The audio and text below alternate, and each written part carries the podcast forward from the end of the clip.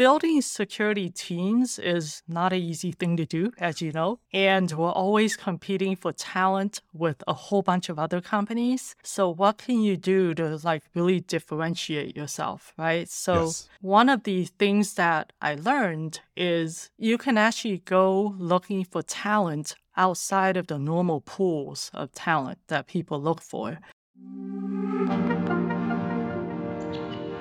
Welcome to Cloud Security Reinvented, a podcast for security leaders with a focus on the cloud. Learn best practices from fellow security professionals and how they've seen security evolve across their career. Cloud Security Reinvented.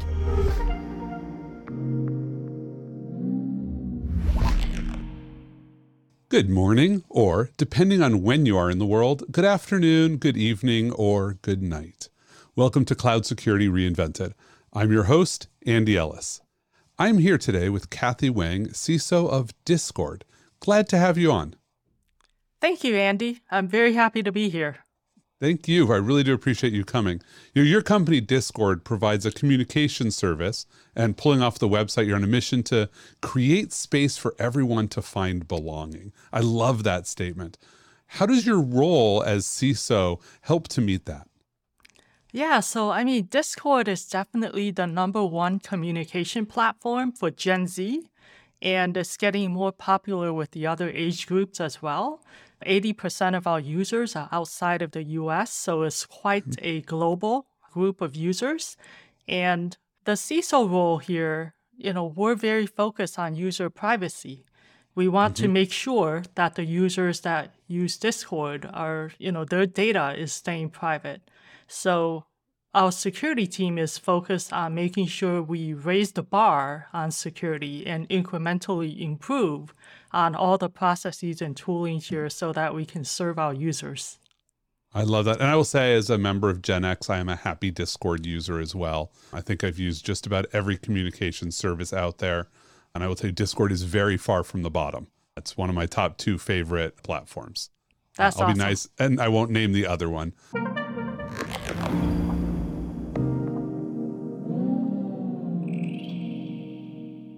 So, I have some questions about cloud security. How is cloud security in your industry different from what others would expect looking at it from the outside? Yeah, so when you ask that question, I really kind of have to think about it from a B2B versus B2C kind of perspective. Mm-hmm. Discord is a B2C company, and we have millions, even billions of users at this point.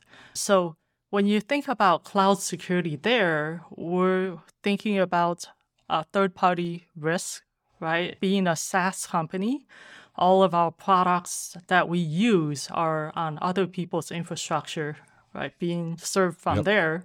So we want to make sure that we do the right due diligence for all of that. Um, and then from a SaaS perspective, you know, we really have to think about the public cloud infrastructure and all of the services there. Discord platform is on Google Cloud. So there's a number of security services there that we can utilize to help raise the bar on security and even from an infrastructure standpoint, do better with availability for our users. So, is the vast majority of Discord services are all built on the cloud? Yes, Okay. yes, it is. Uh, so I think that's something that probably is surprising. I think you know in the early days of com- communication services, it was sort of big data centers trying to move this data around. Um, you know, for you, you know, secu- you've been in security for a very long time. Have you seen the world change for security as cloud has sort of shifted from this nice to have, you know, it was this luxury or maybe this toy people played with, you know, a decade ago or 15 years, and now it's basically become the default model. Like, so how has that changed how you approach security? Yeah, so for me, the change is especially stark because I spent the first half of my security career in federal environments, mm-hmm. right? So we're talking environments that are classified or, you know, very much on prem. And then I transitioned to commercial companies where SaaS is more of the focus and using public cloud infrastructure. So that in itself was a really mm-hmm. large transition. Yep. And then we start seeing because of the growth of SaaS companies over the last five to seven years, a lot of demand for compliance and compliance related automation.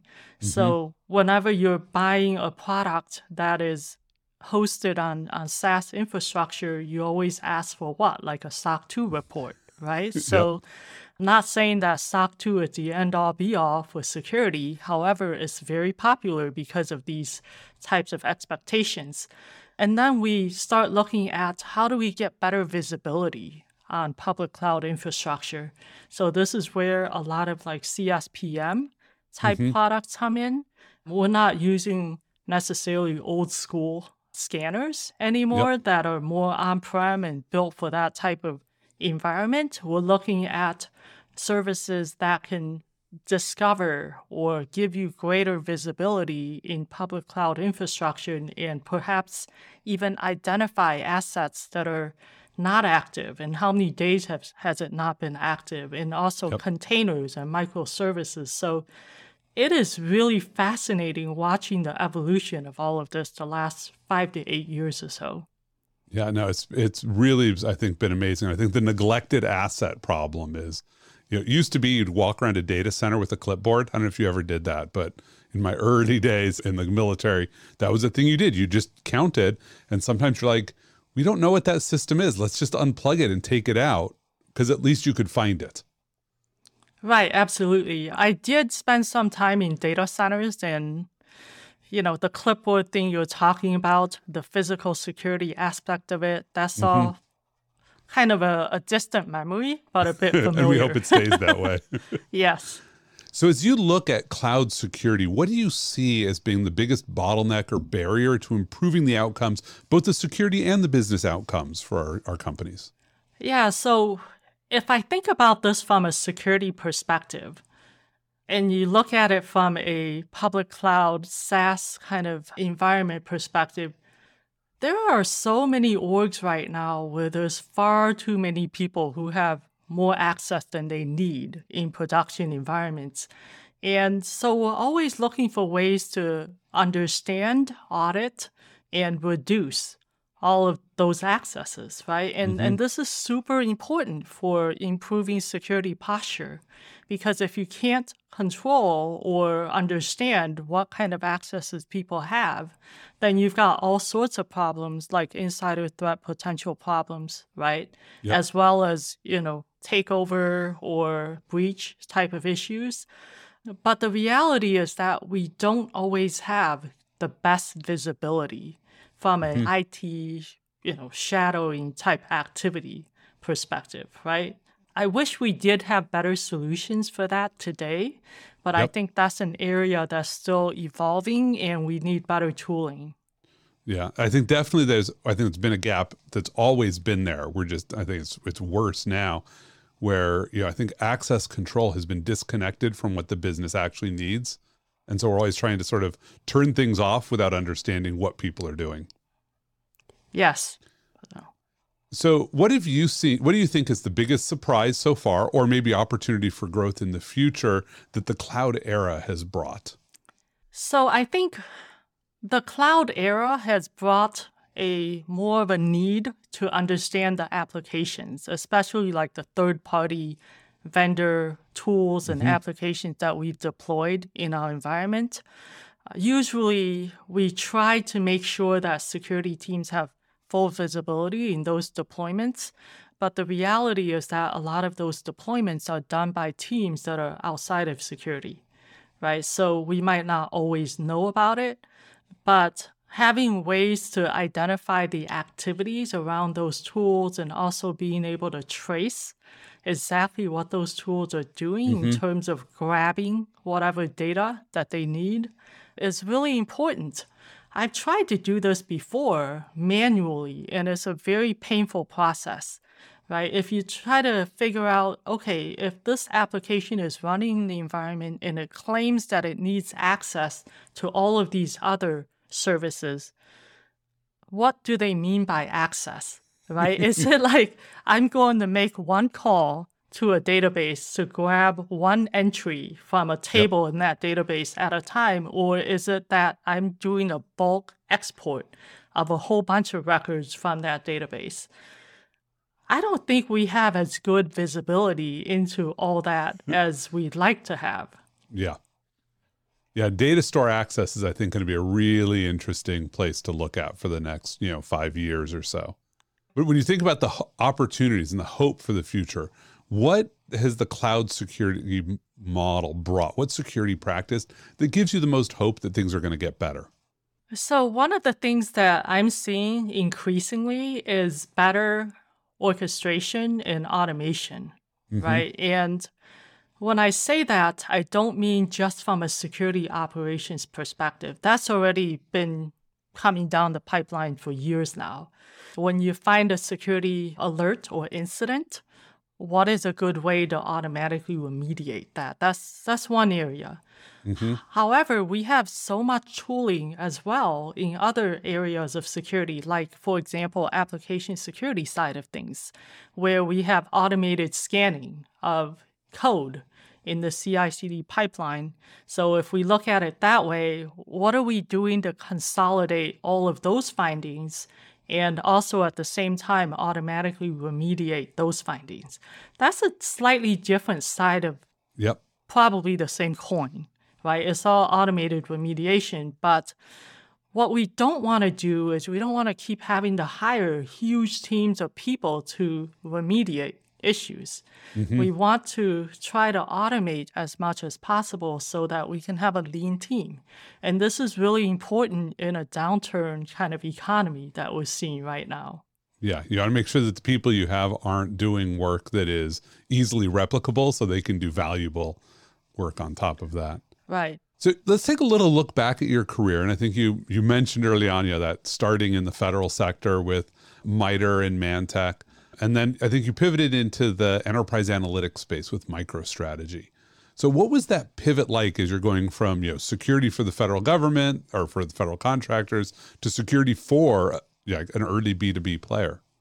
Yeah, so one of the words that come to mind for that is mission, right? Yep. When you're part of a program in an environment where everyone has the same mission and mm-hmm. there's very very dedicated focus towards meeting that i sometimes miss that you get i mean it's not like commercial companies don't have missions they do it's just not quite as laser honed if that makes sense yeah no right? it definitely so, does having been in the air force i can i totally yeah. understand yeah and then i think you, know, you went from being a security practitioner in you know normal companies or so i don't know if we'd call those normal to working at a vendor. You know, you went to Splunk for a while and then GitLab. So what's that transition then like for you? Sort of sort of shifting your focus about how you're approaching security. Yeah, so what I had been doing over the years is kind of shifting away from security product vendor side of yep. things only, right? Because I realized that security is a really, really hard sell. Splunk is bread and butter, not exactly security right? Yep. There's security offerings and security services. However, it's not exactly a security product, not in the same way that AV vendors, for example, are, right? Okay. So looking at it that way, when I went from Splunk to GitLab, it was GitLab was even less of a security product company. Yes. They built security features and security capabilities, of which I was super happy to help contribute to from a CISO perspective, as in mm-hmm. would I use this? Would I buy this? However, it's not the same thing as talking to customers constantly about, hey, we've detected this for you. What do you think? And then getting a response of, you know what? Yeah, it's true you did, but I'm not sure I want to pay for that kind of detection though, right? Yep. So this is exactly what makes security such a hard sell. You could be accurate, you could be technically good, but what is that other factor that will make people want to spend money on mm-hmm. the product? That's hard. Yeah. And then you started investing like you know as you at about the same time I think you're winding up at GitLab, you started investing, then you go to very good security. So what was going through your mind as you do that transition? Yeah, so in about 2020 was when I started investing in early stage security startups. Yep. And the reason for that is because I once had a startup of my own. back in 2008, 2009, around that Mhm. time frame, which was also a really bad time to get funding. That was an awful time. Like, Like um, people now are complaining, and I'm like, oh, you should just remember what it was like back then. right, exactly. It's like I remember what it was like back then. It was not fun. But I learned a lot in the process, which is probably the most important part of founding Yep. a startup. And one of the areas that I really learned from was it isn't really good enough for your product to be technically accurate or good. That's almost like, you know, you got to be this tall to ride the ride. okay, so Right. there you are, you're that tall. But then that doesn't mean you're going to sell, right? That's Yeah. that's a different prospect.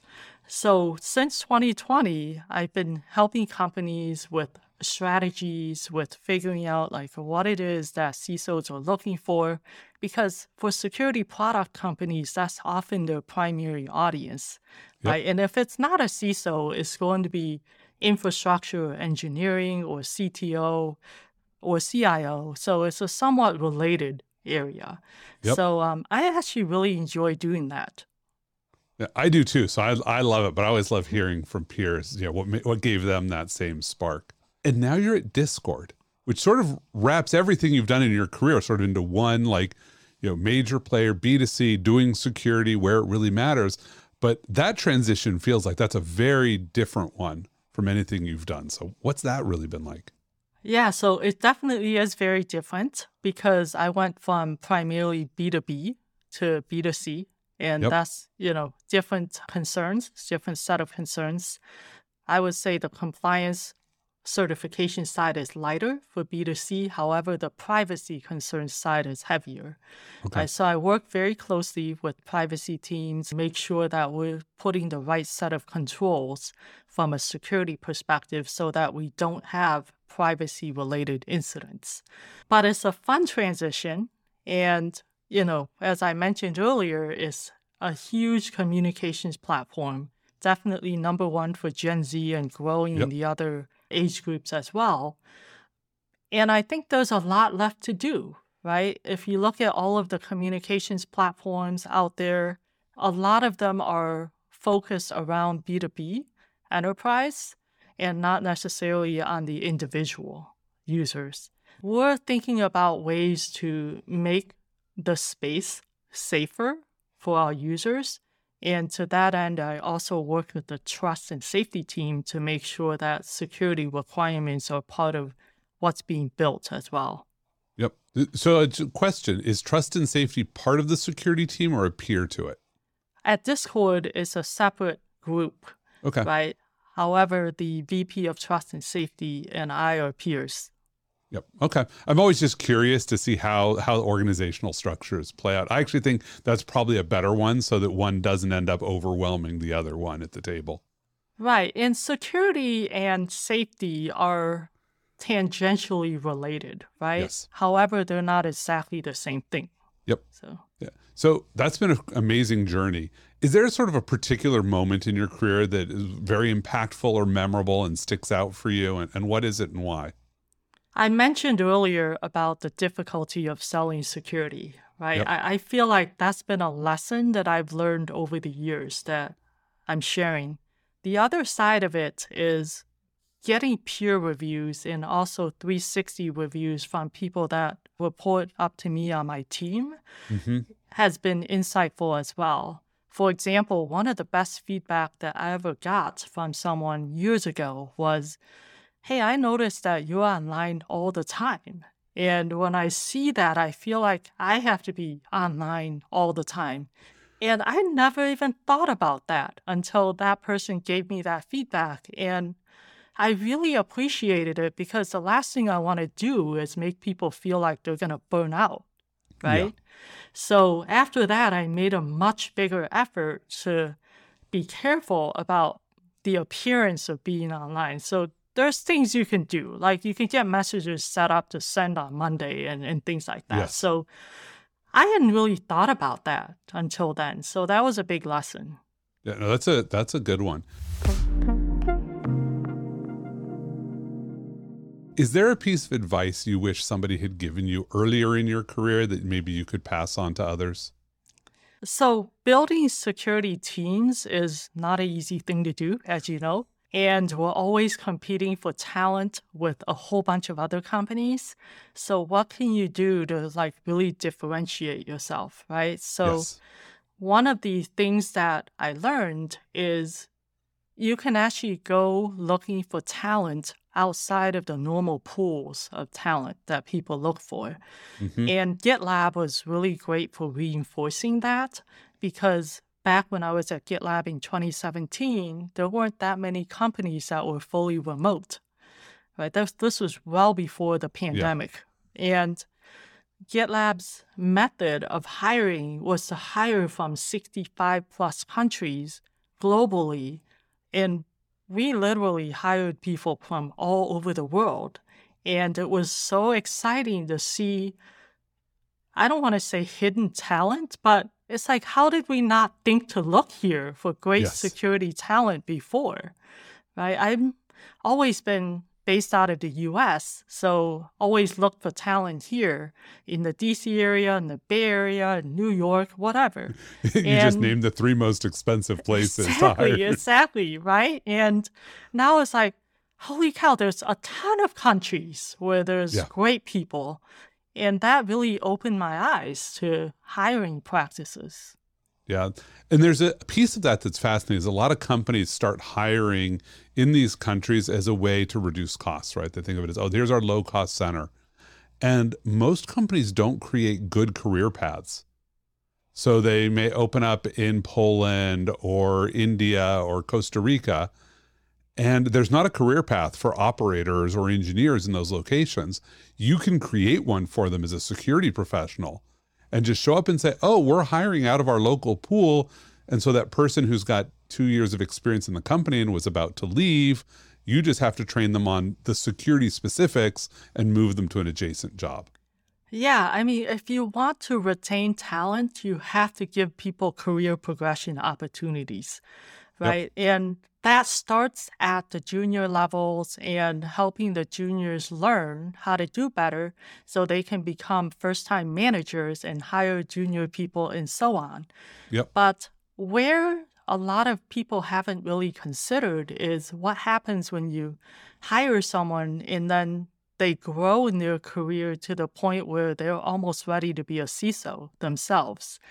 And that aspect of it, I find to be one of the most exciting parts of Yes. being a CISO is when you're finally able to mentor someone to the point where they become a CISO themselves and they leave the company, which is sad, but you know, also happy because they're finding another career path, right? And elsewhere. I think we need to do more of that, the CISO community.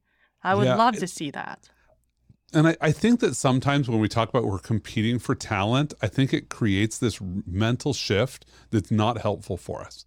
I don't think we're competing for talent. I think we're competing to be the best workplaces. And if you look at it that way, part of you know career progression with your staff is to talk to them about two jobs away. So as soon as somebody is, you know, a director of security in your organization, you should be talking about a CISO gig with them and what it would take to get there. And of course, you're not talking about your own. You're talking about they're going to have to leave the company to do it, or maybe they might be the incumbent for you when you, you know, eventually depart. But what I've found in my career is the more that you encourage people to look outside the company, the less likely they are to leave because you're based you're not saying oh i don't have any opportunity for you what you're saying is like i have confidence in this team. I've built a place that i don't have to hide opportunities from you. Like go look at the opportunities and you'll come back here. Maybe someday you'll leave but you'll leave because you're happy and it's the right time for you. You're not leaving because i stifled you and you finally gave up and ran away. Yeah, I could not agree more. And I think it's a lost opportunity if you haven't also, in advance, built that level of trust with your team so that people who are advancing their career feel like they can talk to you about other Right. opportunities outside of the company. Right. And that's the one place where I feel like not everyone has that. And I do strive to build that kind of relationship with people on my team because you know, trust is like a two way street, right? Yeah. Like they have to trust you, you have to trust them. It's not one way. And so if you can build that two way trust mechanism, then they're much more likely to talk to you about these things. So let's talk a little about your personal point of view on some things. So, what opportunities for the the future, mostly driven by technology, what like excites you about the the future that's coming? Yeah, so I've always been a technologist at heart. In college, I was an EE major working on hardware, Yep. and I was one of the people that worked on, you know, next gen alpha chips, right? Back when alpha chips were the best on the market. so that was a lot of fun. And since then, I've always been focused on technology. But if we're talking technology in general versus security technology, then we definitely have a lot of really exciting things coming in the future. Like, I would love to see widespread flying cars out there. Um, Did you see one of them? I think recently got was it FAA approval? That's a a car that transitions. It's kind of cool. I haven't seen that, but that's really yeah, I'll, cool. I'll send I'll send you the link on Discord soon. Okay, sounds great. So, what do you do to unwind? Like when you're not online all the time, because I hear that that is a problem for you. But how do you unwind? Well, it depends on how much time I have to unwind, right? If it's like a, a short time, I might catch up on TV shows or, or movies, that sort of thing. If it's a bit longer, I might take a vacation and travel somewhere. Mhm. I love to travel to places where I get to do things that I wouldn't be able to do at home Okay. right? So I'm not a person who would travel somewhere to go shopping, right? I'm a person who would travel somewhere to kind of push the boundaries a little bit. Like, What's the most recent one? yeah, so the most recent adventure travel that we did was we went to the Galapagos. Ooh. And, you know, it's different. It's a lot of wildlife. You really get to to watch and see how other, you know, animals and environments, what are they doing? And Yep. you also get to try new cuisine. Um, that's that's a big part of the experience that helps you to really unwind. hmm No, I love that. That's that's fantastic. And now, do you have a pearl of wisdom to leave our listeners with? Yeah, so security is, I know we've all heard this, right? Security is a process, it's never one and done. However, I want to say that a security career, now that I've been in it for over 20 years, it's a marathon, right? Don't burn out. Don't try to do everything all at once. If you want to go in a certain direction, like if you want to become an advisor, if you want to invest in companies, figure that out if that's what you like to do and take four to five years to kind of work up to it. I mean, I wouldn't try to do it all in one year because I've seen people burn out and that's a really awful situation. And it's always such a shame if someone has to leave the industry and, and go do something else. I'm always a bit sad when I see that. Yeah. Yeah. You know, Kathy, I got to say, I really appreciate the time you've taken today and all of these wonderful pearls of wisdom. Thank you so much for having me again, Andy. So, thank you, Kathy, for joining us today. And for our listeners, you can catch us on all of your favorite podcasting platforms. I'm Andy Ellis for Cloud Security Reinvented. Thank you for listening to Cloud Security Reinvented. Brought to you by Orca Security. With Orca, your vision is clear, your business is secure, and your cloud, well, it's yours. Orca Security, the cloud is yours. We hope you enjoyed it, and if you did, please consider leaving us a review to help spread the word.